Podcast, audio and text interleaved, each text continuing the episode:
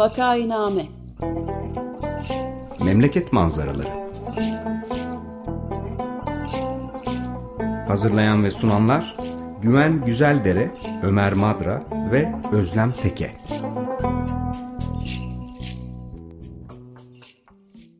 Günaydın, Vakainame'ye hoş geldiniz. Burası 95 FM Açık Radyo. Vakainame'yi Ömer Madra, Özlem Teke ve ben Güven Güzeldere birlikte sunuyoruz. Ee, bugün konuğumuz Açık Radyo dinleyicilerinin yakından tanıdığı bir isim Profesör Ahmet İnsel. Hoş geldiniz Ahmet Bey. Ee, merhaba, günaydın.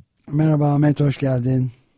Merhabalar, konuğumuz Ahmet İnsel, üniversite eğitimini Paris Pantheon Sorbonne Üniversitesi İktisat bölümünde yaptı ve aynı üniversitede iktisat doktorası hazırladı. Sorbonne'da öğretim üyeliğine başladı. Daha sonra Galatasaray Üniversitesi'nde çalıştı. Şu an kendisi emekli öğretim üyesi. Türkçe'de yayınlanmış çok sayıda kitabı vardır. Hoş geldiniz.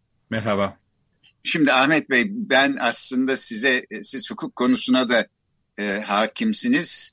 Anayasa ile ilgili e, kararlarda Anayasa Mahkemesi'nin kararı mı Yargıtay'ı bağlar, Yargıtay'ın kimi Anayasa Mahkemesi'ni bağlar yoksa ikisi de birbirini bağlamaz mı falan diye sormak içimden geliyor ama bunu yapmayacağım. Çünkü göç ve göçmenlik üzerine konuşuyoruz bir iki haftadır. O konuya farklı bir açıdan, e, Türkiye gündemine de temas edecek bir açıdan e, değelim ve öyle konuşalım istiyorum. Şimdi son zamanlarda Türkiye'den yurt dışına e, bir göç akımı olduğu söyleniyor. Aslında bunun sonuçlarını e, belki acı olabilecek sonuçlarını henüz görmedik bence ama işte 5 sene 10 sene sonra falan daha herhalde ortaya çıkacak. Ve bu göç daha önceki Türkiye'den Avrupa'ya giden insanların yaptıklarından farklı e, motivasyonlarla e, oluşuyormuş gibi. E, yani benim kastım işte 1960'larda 70'lerde e, iş gücü olarak e, Avrupa ülkelerinin, Almanya'nın, Fransa'nın filan davet etmesiyle Türk işçilerinin gitmesi bir e, belki kategori öyle. E, 1971-1980 darbelerinden sonra siyasi nedenlerle yurt dışına gitmek zorunda kalanlar veya yurt dışındayken Türkiye'ye geri dönemeyenler var. Bir kategoriyi de öyle sayalım. Bir de işte yani başka Türkiye'de belki alamayacağımız türde bir eğitim almak için sizin gibi benim gibi yurt dışına okumaya gitmiş insanlar var. Bunların hepsi fakat geçmişte kaldı. Yani sanki bugün e, göç edenler, Türkiye'den ayrılanlar farklı sebeplerle gidiyorlar gibi. Ve burada şöyle endişe ettirici insanı bir durum da var. E, bu gidenlerin bir kısmı yani ben en azından iki sınıfta bunu anlamaya çalışıyorum. Bir kısmı son derece kalifiye insanlar e, belli bir kariyer noktasına gelmişler. İşte bunların aralarında sağlık çalışanları var, tıp fakültelerini bitirmişler, uzmanlık yapmışlar fakat yurt dışına gitmek istiyorlar. E, yazılımcılar var, başka alanlardan insanlar var. E, bir de e, yurt dışına gitmek için e, yüksek lisansa ya da doktoraya başvuran insanlar var. Burada da yani Türkiye 1990'lardan beri yurt dışına öğrenci gönderen ülkeler arasında nüfusun oranla en yüksek sayılara sahip bir ülke ama eğitim almak için yurt dışına gitmekle yurt dışına gitmek için bir eğitim olanağı aramak arasında ciddi bir fark var gibime geliyor. Ve bu e, yurt dışına gitmek için eğitim e, yollarına başvuranlar e, Türkiye'ye geri dönmek falan derdinde değiller. Hatta hepsi akademik kariyer yapmak e, derdinde de değil. Yani belki bir kısmı yapacaktır, hoşlarına gidecektir falan ama bir kısmı işte bir, bir şekilde yurt dışına gitmek, Türkiye'den çıkmak istiyorlar. Şimdi siz e, göç konusunu uzun zamandır takip ediyorsunuz. E, bu dediğim 1970'lerden itibaren olan bitenleri de e, çok iyi bilen birisiniz. Bu konuda ne düşünüyorsunuz? Yani bu yeni göç dalgası hakkında ne düşünmeliyiz ve öncekilerle benzerlikleri ya da farklılıklarını nasıl e, tanımlamalıyız? Evet Güven Bey, bu bu konu gerçekten gündemimize giderek artarak biçimde geliyor. E, biliyorsunuz bu göç konusu sadece Türkiye ile ilgilendiren bir konu değil, dünyada çok ciddi bir göç baskısı var aynı zamanda. Yani e, güney ülkelerinden kuzey ülkelerine doğru e, oluşan bir göç baskısı var. Türkiye'nin bu göç baskısı içinde yeri çok ilginç çünkü Türkiye bir taraftan e, yüksek miktarda bu son 2010 sonrası başlayan bir olgu ama yüksek miktarda e, göç alan bir ülke. 4,5 milyon civarında e, mülteci var Türkiye'de ve yüksek miktarda da göç veren bir ülke aynı zamanda. Dolayısıyla bir e, bir demografik e, değişim de söz konusu dengeler açısından. Bu e, burada bir ikinci e, geçmişteki 1960'larda dediğiniz gibi biliyorsunuz Almanya ile yapılan bir göç anlaş işçi anlaşması vardır. Yani resmen e, Almanya Türkiye'den emekçi ithal ediyordu. Bunu öyle söyleyelim çünkü öyleydi. Alman uzmanlar e, ben e, çok e, çocuktum ama hatırlıyorum Tophane taraflarındaydı İş ve İşçi Bilme Kurumu'nun binası ve orada Alman uzmanlar e, gelen e, Türkiye'den Almanya'ya e, alınacak olan işçilerin e, sağlıklarını, e, sağlık muayenelerini falan yaparlar. Kayıtları orada yapılır ve işçiler ondan sonra da Sirkeci Garı'ndan trenle e, Avrupa'ya giderlerdi hatırlarsanız. Ve o giden işçilerin hemen hemen hepsi erkekti. Ve hemen hemen hepsi Almanya tarafından geçici misafir e, olarak, geçici misafir işçi olarak e, e, alınıyordu.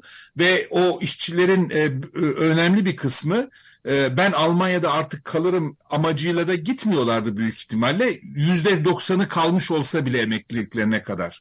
Giderken amaçları işte bir iki sene içinde e, köylerine, e, ailelerine para yollamak, e, daha e, bir ev yapmak, ev yapıp dönmek falan filan.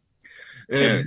Bu göç e, Almanya'dan sonra Fransa'ya, İtalya, pardon, e, Belçika'ya, Hollanda'ya, daha sonra Fransa'ya benzer göç dalgaları oldu. Çünkü bu ülkelerde ciddi bir e, emek, vasıfsız emek e, ihtiyacı vardı o büyük büyüme dalgası sırasında. Dolayısıyla bir çekme etkisi dediğimiz biliyorsunuz göç alış e, göç çalışmalarında, göç araştırmalarında e, iki e, ikili bir kavram kullanılır. Pull effect ve push effect. Yani göçmeni gideceği yere doğru çekme etkisi göçmenin e, ayrıldığı yerden e, çıkma itisi, e, onu dışarıya doğru atma nedenleri. Şimdi Türkiye'deki bu 60'lardaki e, e, baskın etki bir Batı ekonomileri tarafından, Batı Avrupa ekonomileri tarafından bir çekme etkisiydi. Yani onlar girip talep ettiler. Almanya başta olmak üzere. Fakat e, daha sonra 74 ee, krizinden sonra bu 73'teki ilk e, petrol krizinden sonra bu resmi göç e, alma politikası birdenbire kesildi ve ondan sonra da e, bu göç aile birleştirmeleri veyahut kaçak gelip Türk Avrupa'ya orada çeşitli kayıt altına alma dalgaları sırasında yerleşen e, göçmenler haline dönüştü. E, bu ikinci dalgadaki etmen e, hem Türkiye'de iktisadi krizin e, ağırlaşmasıydı 70'lerde hem de e, bu göç dalgasında çok önemli bir şey vardır. E, sizin etrafınızda yakınınızda olan birisi gidip e, sizden daha iyi olduğunu zannettiğiniz bir e, e, konumda başka bir ülkede çalışmaya başlayınca e, sizin de oraya onun yanına gitme arzunuz doğar. Böyle bir e, e, salkım etkisi dediğimiz bir etkidir bu. Yani göç e, gözünü karartıp gidenler herhangi bir yere gitmezler. Zaten dikkat ederseniz e, işte ne bileyim e, Brüksel'de e, Türkiye'li göçmenleri Emirdağlılar olarak tanımlarlar bu yüzden. Çünkü Emirdağ'dan oraya inanılmaz bir akım olmuştur.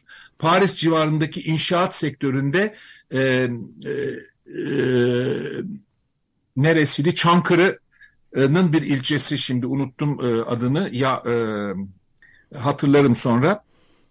E, o Çankırı'nın bir ilçesi e, neredeyse e, bütün köy e, veya oradaki belde e, Paris bölgesine taşınmış durumda. Yapraklı, yapraklı. E, bu, bunun benzerlerini Yozgat için vardır, e, Konya için vardır, çeşitli İsveç'te Konyalılarla ilgili falan. Siyasi olarak kaçanlar ise, çıkmak zorunda olanlar ise ki bu tamamen bir push etkisi yani Türkiye'deki durumun dayanılmazlığı, yaşamını özgürlüğünü korumak hatta bazen yaşamını korumak için kendini can havliyle yurt dışına atan siyasi göçmenlerin tavrı elbette değişikti. Onlar 1971 darbesi sonrası geldiler. Onlar 1976 sonrası çeşitli e, sıkı yönetim uygulamalarından kaçmak için geldiler. 80 darbesi sonrası çok ciddi bir e, dalga geldi. Hatta onların içinde e, 12 bin civarındaki e, mültecinin e, e, sıkı yönetim e, junta yönetimi vatandaşlıktan çıkarttı hatırlarsınız. E, evet. E, ve e, ama bu e, siyasi nedenlerle gelenlerin hemen hepsi ki onların çoğunu Fransa'da tanıdım.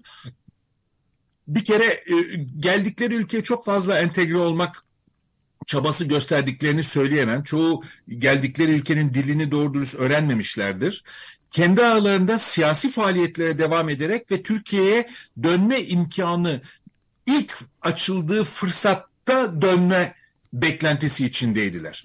Ve e, hepsi dönmedi ama büyük kısmı da e, işte 84'ten sonra e, 1991'de 141 ve 142 e, ceza yasasında lağvedilince 1974 affından sonra döndüler. Şimdiki dalga ve de 90'larda e, yurt dışına kaçan e, siyasi nedenlerle e, kaçan e, çıkmak durumda olanlar var. Onlar daha çok Kürt sorunu çerçevesinde o büyük e, e, yargısız infazların yapıldığı o gri e, puslu e, 10 yıl boyunca e, yurt dışına çıkan e, çeşitli sol örgütlerden bazıları silahlı e, mücadele veren örgütlerden militanlar onlar daha sonra hiçbir zaman dönemediler. Onu da belirteyim. Dönmek arzuları olmasına rağmen onlar hiçbir zaman dönemediler. Çünkü ondan sonra onlar hakkında bir e, af e, çıkmadı. Yasa değişikliği olmadı ve hala onlar yurt dışındalar. E, istisnalar dışında. E, 2000'lerde tersine bir şey yaşadık. 2000'lerde ben Galatasaray Üniversitesi'ndeyken bunu çok açık biçimde gördüm 2002-2003'ten itibaren. E, yurt dışına biraz evvel dediğiniz gibi e, eğitim amacıyla yüksek lisans doktora seviyesinde gitmiş öğretim üyelerinden bir kısmı, önemli bir kısmı Türkiye'ye dönme e, ve üniversitelerde e, görev alma, araştırma kurumlarında görev alma, bazen derneklerde, e, vakıflarda çalışma için Türkiye'ye dönme e, akımı başlamıştı. Ve bu akım sadece e, sadece e, akademisyenler, e, üniversite öğretim üyeleri, araştırmacılar değil, e, Türkiye'li değil, e, Yunanistan'dan, Almanya'dan, e, İspanya'dan e, genç öğretim üyeleri de Türkiye'ye gelip belli bir süre Türkiye'de araştırma yapmak, çalışmak, hatta bir kısmı yerleşmek amacıyla e, Türkiye'ye gelip kalma e, teşebbüsündeydiler.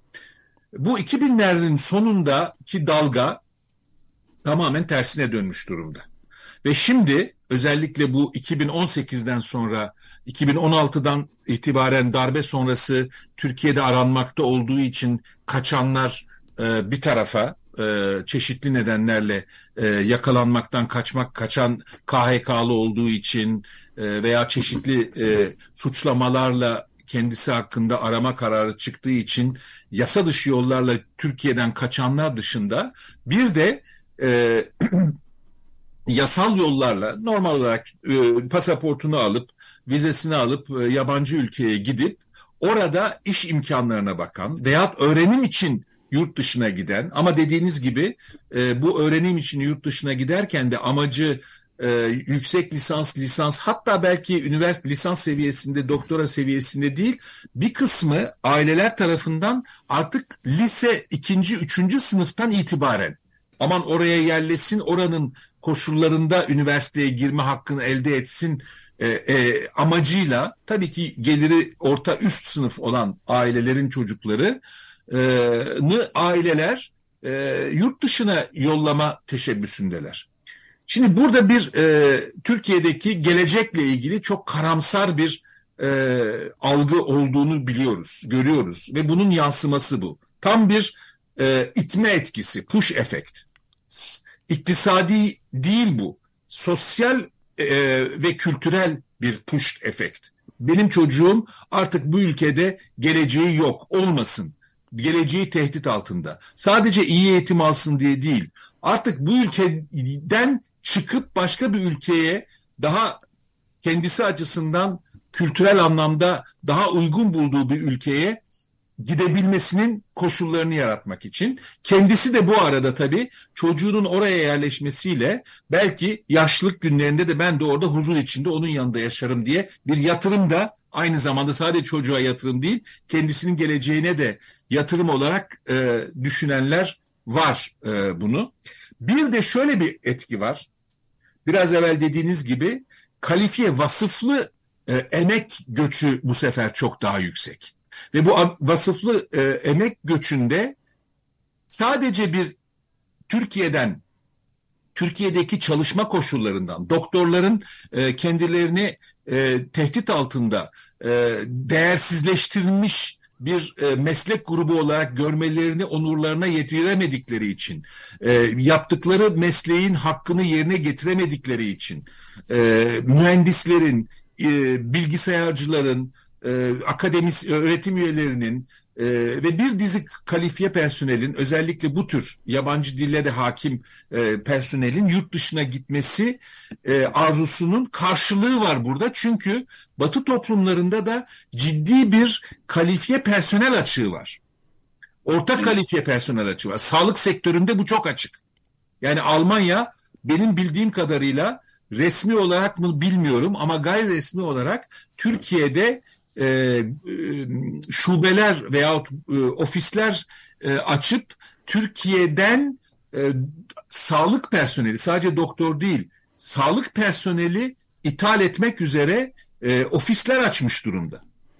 Ve Türkiye'den gidenler öyle gözünü karartıp gitmiyorlar. Yani bu Türk talip, Tabipler Odası'ndan, Tabipler Birliği'nden e, çok yüksek miktarda 2000'in üzerinde bu sene e, iyi hal kağıdı alan doktor çünkü yurt dışına giderken iyi hal kağıdı gerekiyormuş. E, tam nedenini bilmiyorum. E, çok yüksek miktarda doktor iyi hal kağıdı alıyor ama bu doktorlar gözlerini karartıp e, Almanya'ya, Fransa'ya veyahut İtalya'ya, İspanya'ya bilmiyorum tam nerelere gidiyorlar, Polonya'ya belki gittik, gidip oralarda iş aramıyorlar. Türkiye'den giderken işleri hazır oluyor zaten. Evet. Bu evet, tam bir aynı zamanda bir e, e, pull efekt yani çekme efekti de var aynı zamanda.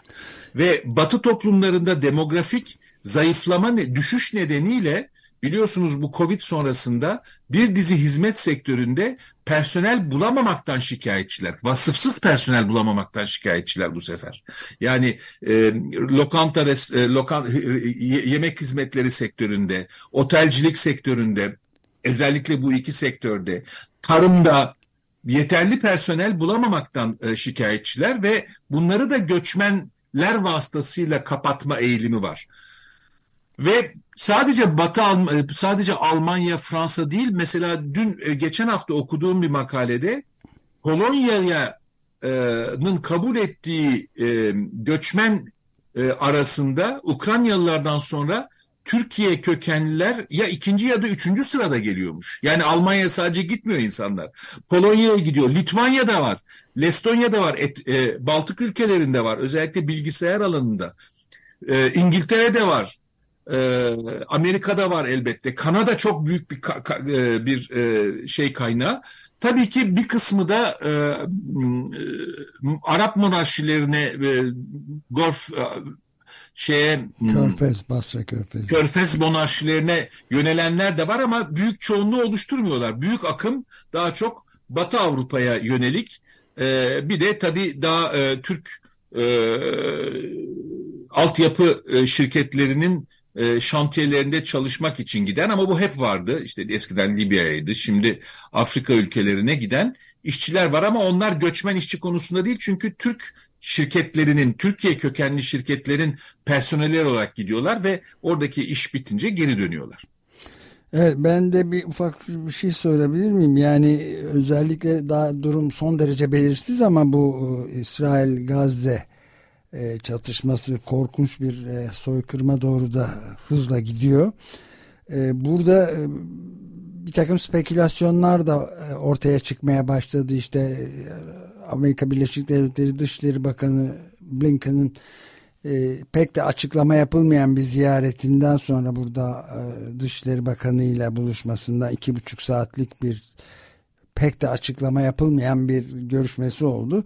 E, işte bazı sitelerde sosyal medyada e, şey belirtiliyor. Yani Gazze'deki bu 2,3 milyon insanın boşaltılıp oradan bir kısmının Mısır'a bir kısmının da Türkiye'ye e, belli bir para karşılığı çıkarabileceği yolunda bir takım haberler de çıkmaya başladı. Bu da bambaşka bir türden bir göçün spekülasyonu olacak herhalde. Çok tuhaf. Bu göç değil bu sürgün. Sürgün evet.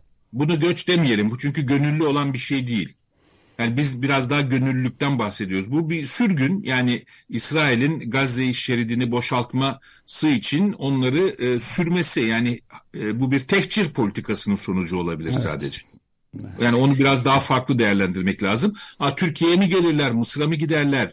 İsrail'in böyle bir e, politika, İsrail'de hükümetin böyle bir niyetinin olduğunu bazı hükümet üyelerinin e, sözlerinden anlıyoruz özellikle Sina Çölü'ne yerleştirelim. Onların bakımını da kamplarını da biz besleriz. Sina Çölü'ne yerleşsinler diyenler bunun Sina Çölü'ne değil de bir kısmı da işte e, herhalde eğer Libya'da savaş olmasaydı Libya'ya yollayalım derlerdi. Bir kısmını Türkiye'ye derler belki ama bu e, bu bahsettiğimiz şeyin dışında bu tehcir ee, evet. Ama yani bilmiyorum bu doğru mu bu bilgide ondan da emin ben değilim. Ben de bilmiyorum çünkü... henüz ama spekülasyon e, ama o ama önemli yapanların bir... büyük bir kısmı zaten e, Suriyelilerin Türkiye'ye ve var olmasından çok büyük rahatsızlık duyan ve bunu büyük ölçüde bir e, kısmi ırkçılıkla karışık bir Arap nefretiyle dile getiren e, muhalefet kesiminden kaynaklanıyor diye anladım ben daha çok. Evet, ee, çok karışık. Peki ben de pardon şunu eklesem şimdi e, ben mesela hep devlet okullarında okudum. Dolayısıyla hiç bir para filan vermeden bedelsiz karşılıksız olarak Türkiye'de eğitimimi aldım. Üniversitenin sonuna kadar.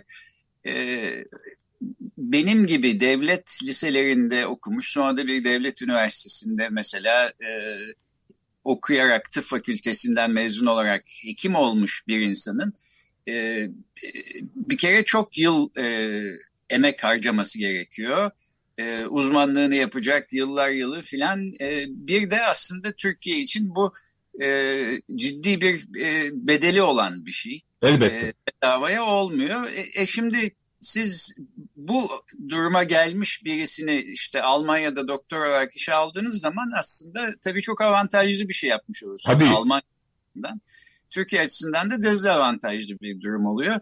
Her ne kadar e, Cumhurbaşkanı giderlerse gitsinler filan dese de aslında bu sonuçlarına katlanmamız gerekecek e, olumsuz bir gelişme gibi gözüküyor bana. Siz ne dersiniz? E, e, yani bu bir beyin göçü. Yani biliyorsunuz iktisatta beyin göçü bir e, olumlu e, göçün yaşandığı yani gö, göçün e, çıkış e, mekanı olan ülkeler açısından bir e, e, şey kaybı, e, potansiyel e, kapasite kaybı, iktisadi sosyal kapasite kaybı olarak değerlendirilir.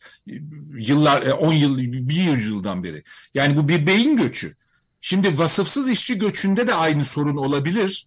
Ama vasıfsız işçi göçünde şöyle düşünüyoruz genellikle. Yani vasıfsız işçi olduğu için zaten e, işsizlik yüksek olduğu bir ortamda zaten işsiz olan kişiler yurt dışına git, gidiyorlarsa yurt içinde bir kayıp iktisadi anlamda, sosyal anlamda olabilir ama iktisadi anlamda bir kayıp yaratmaz. Hatta 1960'larda 70'lerde hatırlayacaksınız biz 3 milyar dolarlık ihracatımız varken 3 milyar dolar da e, yurt dışından e, işçi transferi yapılırdı. Yani Türkiye'nin ihracatı kadar işçi transferi e, yaban, e, gö, gö, yurt dışında olan işçilerin ailelerine yolladıkları paralar Türkiye ekonomisi açısından son derece önemli miktarlar oluştururdu. İhracat miktarı kadar. İhracatımız çok düşüktü ayrıca onu da belirteyim ama ihracatımız kadar e, işçi transferi olurdu ve bunun bayağı e, merkez bankaları, bankalar falan bunun bayağı Türkiye'ye gelmesi için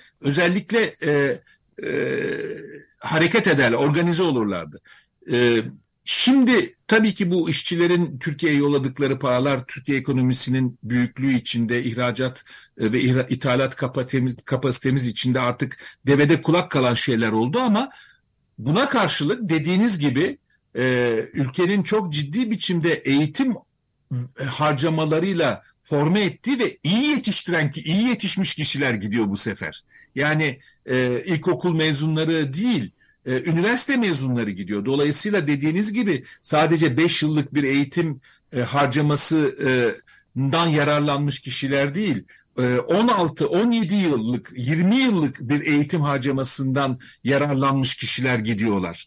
Ve bunların e, bunlara yapılan eğitim harcaması yatırımı, yatırım tabirini e, çok sevmediğim bir tabir insani harcamalar açısından ama bu bu yatırımın bir beklentisi var elbette. Yani karşılığında da o insanların topluma bir hizmet, e, kaliteli hizmet sunmaları, sağlık hizmeti, eğitim hizmeti, bilgisayar bilgisi, araştırma hizmeti gibi hizmetleri sunması için yapılan bir yatırım bu. Ve bu yatırım tamamen boşa yapılmış oluyor ve başka bir ülke hiçbir e, bu konuda e, bir e, çaba sarf etmeden, bir harcama yapmadan o kişiyi alıp bunu Amerikalılar yıllardan beri siz daha iyi bilirsiniz Hintlilerle yapıyorlar zaten evet. biliyorsunuz.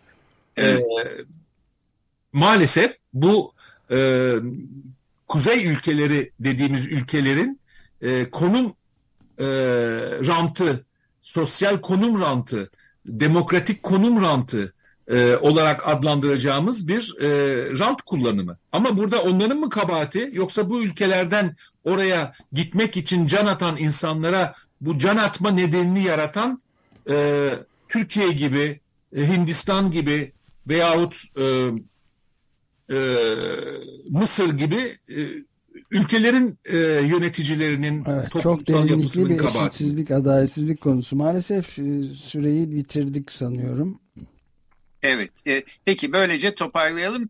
E, Ahmet Bey size tamamıyla katılıyorum. Yani burada bir yanlış anlaşılma olmasın. Yurt dışına gitmeye çalışan insanlar konusunda ahlaki bir yargı belirtiyor değilim. Tabii değil, ben, biliyorum. E, bir ahlaki yargı belirtmemiz gerekiyorsa o bunu yapmak zorunda hissettiren e, iktidarlara e, karşı bir yargı olmalı. Bir de şunu söyleyerek bitireyim. Şimdi 1960'lardan itibaren Almanya'ya mesela e, işte kol gücü e, ne destek olsun, e, ekonomiyi canlandırsın, sanayiyi genişletsin filan diye çağrılan işçiler bu plan ilk yapıldığı zaman belki Almanya tarafından bunun nasıl sonuçları olacağı düşünülmedi. Yani bugün bir buçuk ila iki milyon arasında Türk nüfus var Avrupa'da yaşayan ve e, bu sayede oldu. Almanlar bir şekilde işte Türkler gelirler, çalışırlar, ekonomimize destek olurlar, e, para biriktirip geri dönerler falan diye düşünüyorlardı. Ama sizin de anlattığınız gibi aslında öyle olmuyor ve bu göç hareketlerinin hem demografik hem sosyolojik e, başka sonuçları oluyor. Bizim ülkemizden Avrupa'ya giden kalifiye insanların da aslında buna benzer sonuçları olacak. Ama bunu anca ileride göreceğiz diye korkuyorum. ee, hani şöyle bir şeyle bitireyim. Yalnız şöyle bir şeyle bitireyim. Bütün bu e, olumsuzluklara rağmen bir küçük olumlu tarafını da görelim. Yani bu Türkiye'nin yurt dışında kalifiye Türkiye kökenli, Türkiye ile ilgilerini kaybetmemişlerse, Türkiye ile ilgilerini devam ettiren kalifiye bir geniş bir diaspora oluşmasını da anlamına geliyor. E, bu, evet. bu diaspora e, şurada şunu çok açık biçimde görüyorum. Mesela akademik e, çalışmalarda son 4-5 yıldan beri Türkiye ile ilgili sosyal bilimler belki siz e, fen bilimlerinde de görüyoruzdur ama Türkiye ile ilgili olmaz fen bilimleri genel bilim, bilimler olur ama sosyal bilimlerde Türkiye ile ilgili kaliteli Türkiye kökenli yurt dışına yerleşmiş araştırmacıların başını çektiği kaliteli yayın sayısında da bir patlama var. Evet, evet. Böylece bitirelim herhalde değil mi? Tamam. Böylece aslında olumlu bir noktayla da bitiriyoruz. Bugün konuğumuz Ahmet İnsel'di. Türkiye'den e, yurt dışına e, kalifiye insanların göçü konusunu ele aldık. Çok teşekkür ederiz Ahmet. Çok teşekkür ederim. İyi günler. Görüşmek üzere.